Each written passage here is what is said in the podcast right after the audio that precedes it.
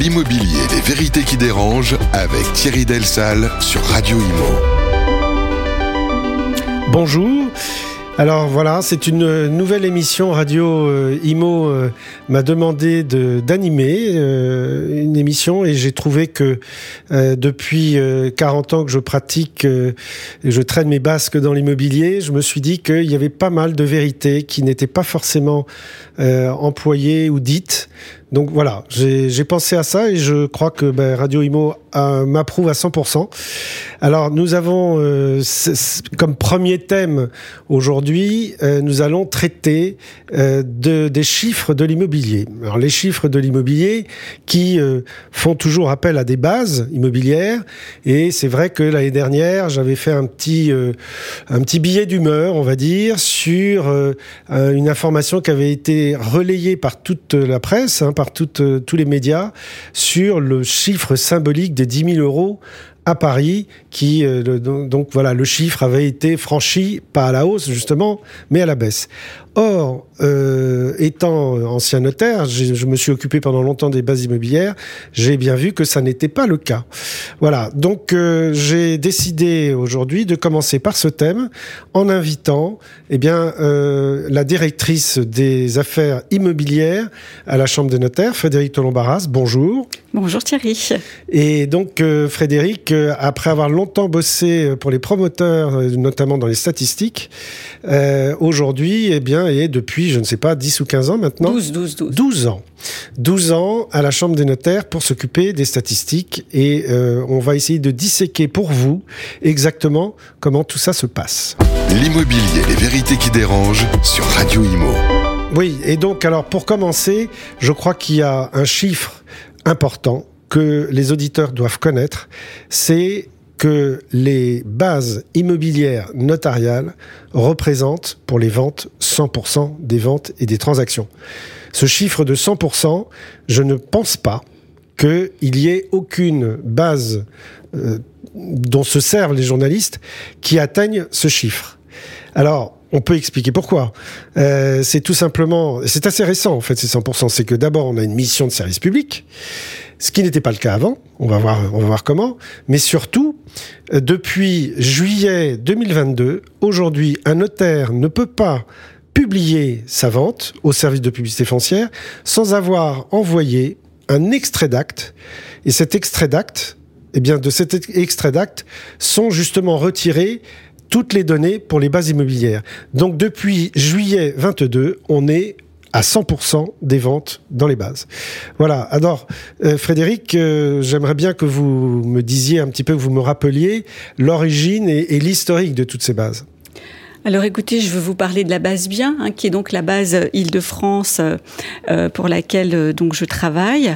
Et cette origine est très lointaine et je crois qu'il y a eu de la part du notariat parisien une très grande finesse d'analyse. Et dans les années 70, un certain nombre de notaires, alors bon, c'est c'est l'histoire qu'on raconte, mais a priori elle est tout à fait vraie. Je confirme, oui. Oui, un certain nombre de notaires ont donc trouvé utile d'avoir un certain nombre de petites fiches sur les transactions qu'ils réalisent et de partager ces fiches entre eux avec un groupe et d'en faire des statistiques. Et euh, tout ça a été stocké dans des, boîtes euh, en carton et euh, à l'époque c'était fait de façon manuelle et progressivement ces bases de données ont évolué, elles sont devenues informatiques et du coup elles se sont enrichies d'un nombre de données complémentaires très importantes. Et c'est un mouvement qui s'est ensuite étendu au niveau national. Parce que ça c'était au départ à la Chambre de Paris. Voilà. Oui et euh, avec une, je pense, une grande, une grande finesse et une grande pertinence quant à la donnée collectée, puisqu'il s'agit bien sûr de la donnée de l'acte. Oui, et donc c'est ce qui explique que cette histoire explique qu'il y a deux bases immobilières dans le notariat. Il y a la base régionale de l'Île-de-France, qui est la base bien, et qui provient justement historiquement de ces fameuses fiches papier. Je crois que historiquement, d'ailleurs, je crois que c'était à, l'époque où les notaires se sont mis à l'expertise immobilière. Et donc, les experts avaient besoin de sources euh, solides, et c'est comme ça qu'ils ont décidé de, de, de, mettre en place ces bases. Et après, il y a le, la base Perval, qui elle est née un peu plus tard et qui s'est ben voilà qui a dit mais oui Paris là il faut absolument qu'on fasse la même chose donc euh, c'était quoi? Perval a commencé dans les années quoi? Vous avez une idée 2000, 2000 et quelques. Oui, c'était vers les années 95 ou 2000. Oui, c'est ça.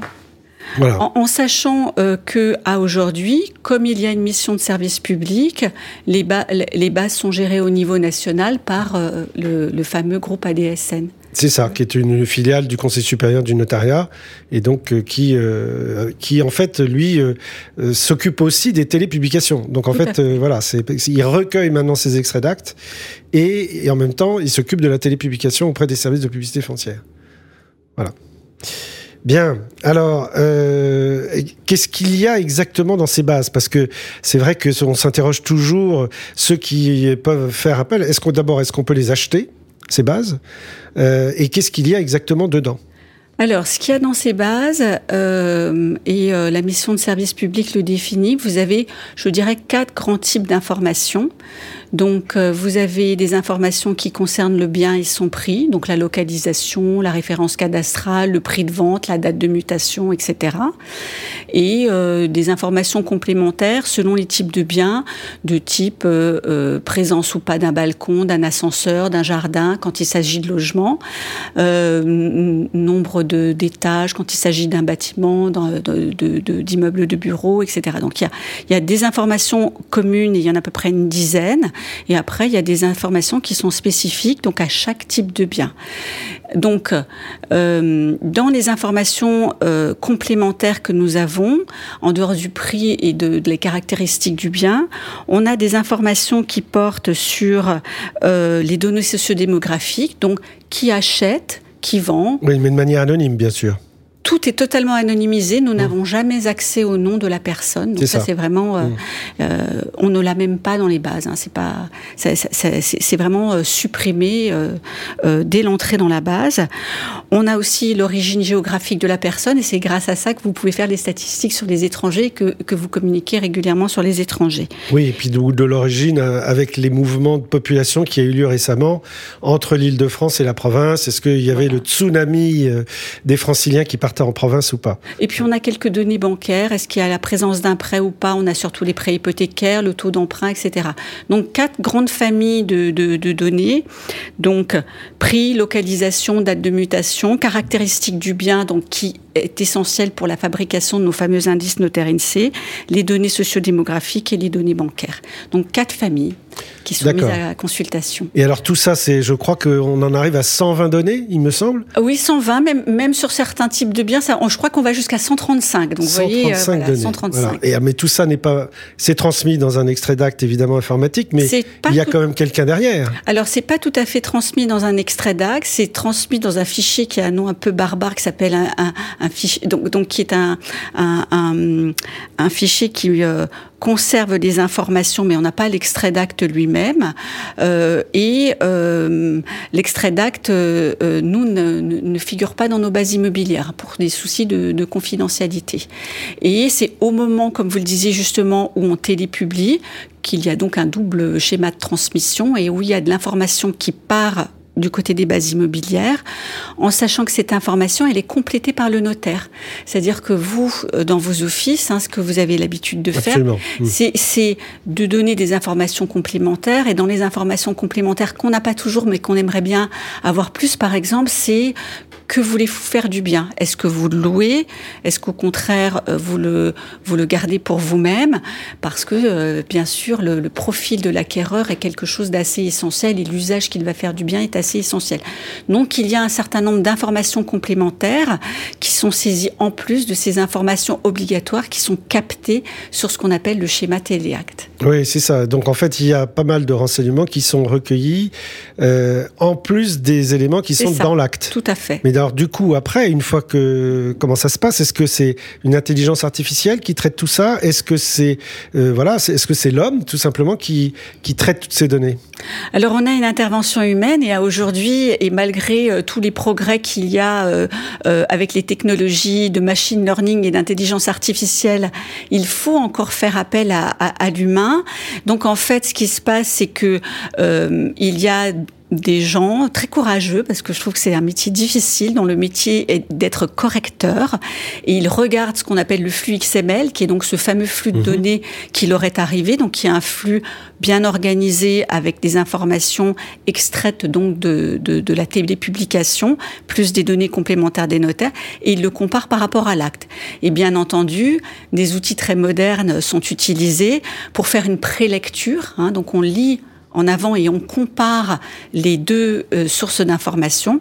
Mais par contre, il y a encore à aujourd'hui une intelligence humaine qui, de façon très modeste mais très efficace, va regarder, va comparer et va éventuellement corriger les données qui ensuite vont être conservées définitivement dans les bases immobilières. D'accord, mais alors est-ce qu'il fait ça par sondage ou il fait ça systématiquement C'est systématique. Donc quand il y a eu 1 million 200 000 transactions, les 1 million 200 000 transactions ont fait l'objet de corrections par toutes ces...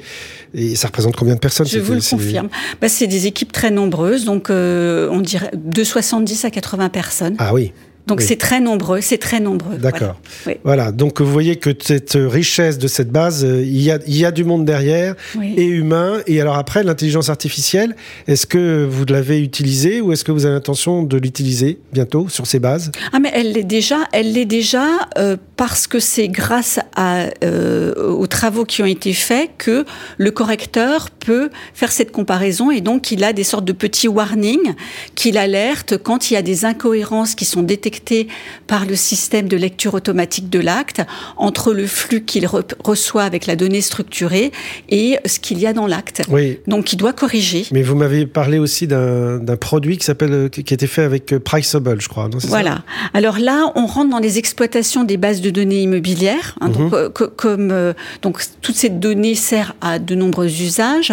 Dans les usages qu'on a, ben, c'est bien sûr la production des indices notaires et des statistiques que vous aviez. Oui, on va en parler de voilà. oui, oui. Voilà. Et, et euh, bien entendu, il nous a paru très utile euh, d'utiliser cette source quand même assez, euh, assez complète, avec ses séries longues, ses données exhaustives, pour travailler donc avec un spécialiste de, de, de l'évaluation en ligne, pour essayer de déterminer à partir des données de la base bien des, des, des, prix, une fois qu'on connaît les caractéristiques d'un bien. Mhm. Donc c'est un outil, c'est un nom barbare, hein, Automated Valuation Models, c'est juste des modèles d'estimation en ligne. AVM, voilà, tout à fait.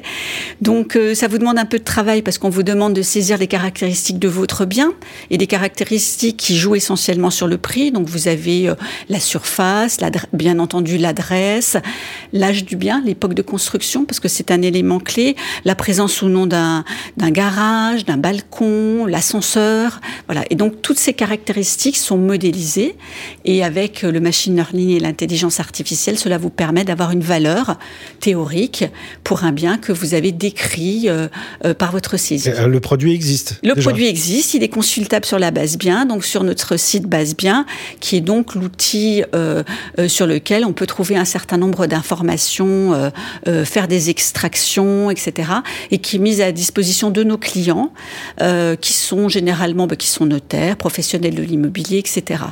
Et il y a aussi sur le site de la Chambre des notaires de Paris, mais sur l'ensemble des sites de l'Île-de-France, des données de prix. Mhm. Euh, donc, euh, vous le savez, nos statisticiens ont travaillé pour calculer euh, sur la base des indices notaires INSEE, mais comme on a un peu moins d'informations, ce n'est pas labellisé, mais ils ont travaillé pour produire des prix par commune. Et il y a aussi, bien entendu, la possibilité d'aller consulter les données de la mission de service public. Alors là, on est sur des médianes. Hein, donc, en fait, vous savez, la médiane, c'est on classe tous les prix, on prend le prix du milieu, puis on prend le premier quart, le deuxième quart, comme ça, ça permet d'étalonner. Et là, il y a aussi euh, sur le site immobilier.statistique.notaire.fr ou immobilier.notaire, il y a aussi la possibilité pour le grand public, pour tout public, de consulter des données de prix sur les segments de marché qui sont euh, suffisamment riches pour permettre de donner ce, type de statistiques. Donc en fait, c'est vraiment des usages qui sont extrêmement divers.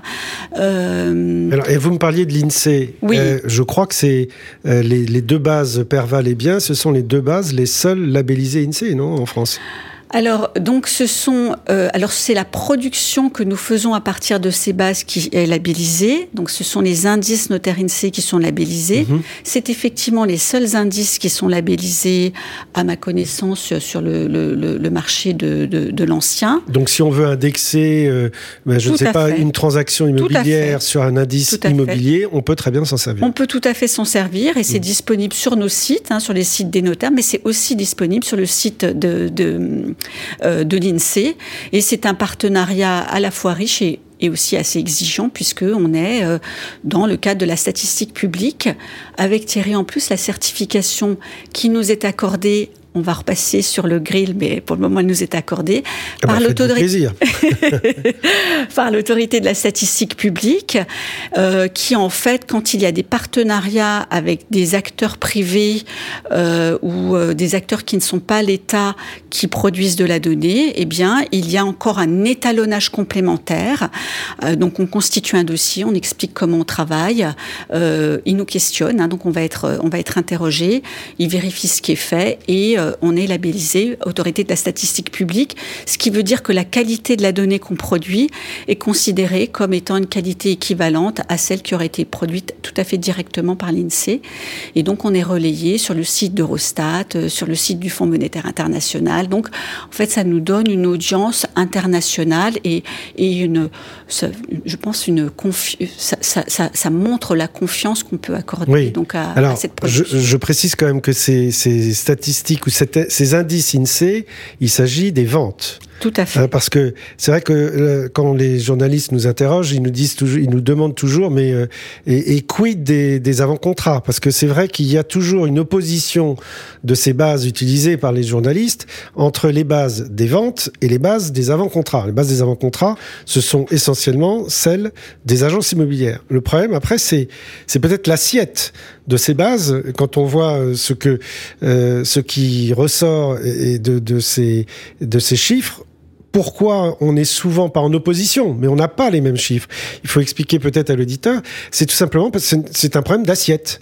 Et l'assiette, nous, on a 100% des ventes, alors que, ben, je ne sais pas, euh, les n'importe quelle euh, chaîne euh, immobilière va avoir ses agences, son réseau d'agences, et les bases viennent de leurs agences, mais ils n'ont pas 100% du marché. Donc, quand vous voulez vraiment connaître le marché, il n'y a pas mieux que le notariat, si je comprends bien. Oui, je, je, pense que là-dessus, il n'y a, a, pas de, il y a, y a une, une, vraie certitude. Alors, si vous permettez, je veux bien revenir sur les avant-contrats parce que euh, euh, vous les avez régulièrement présentés en statistique et quelquefois je trouve qu'on nous fait un reproche un peu daté et j'allais dire peut-être un peu injuste ah en disant qu'on est toujours en retard parce qu'en réalité, nous avons bien une base parallèle à notre base des ventes sur les avant-contrats. Sur laquelle on communique. Sur laquelle on communique. Nous fabriquons sur la base des indices notaires INSEE également donc des statistiques qui nous permettent de connaître avec en gros trois mois, hein, parce que c'est il faut trois mois entre l'avant-contrat et la vente. Mmh. On connaît avec trois mois d'avance donc nos, nos, nos euh, donc euh, les, les, prix, de vente. Voilà, donc je trouve que le reproche de retard qu'on entend encore quelquefois ne me paraît pas très justifié.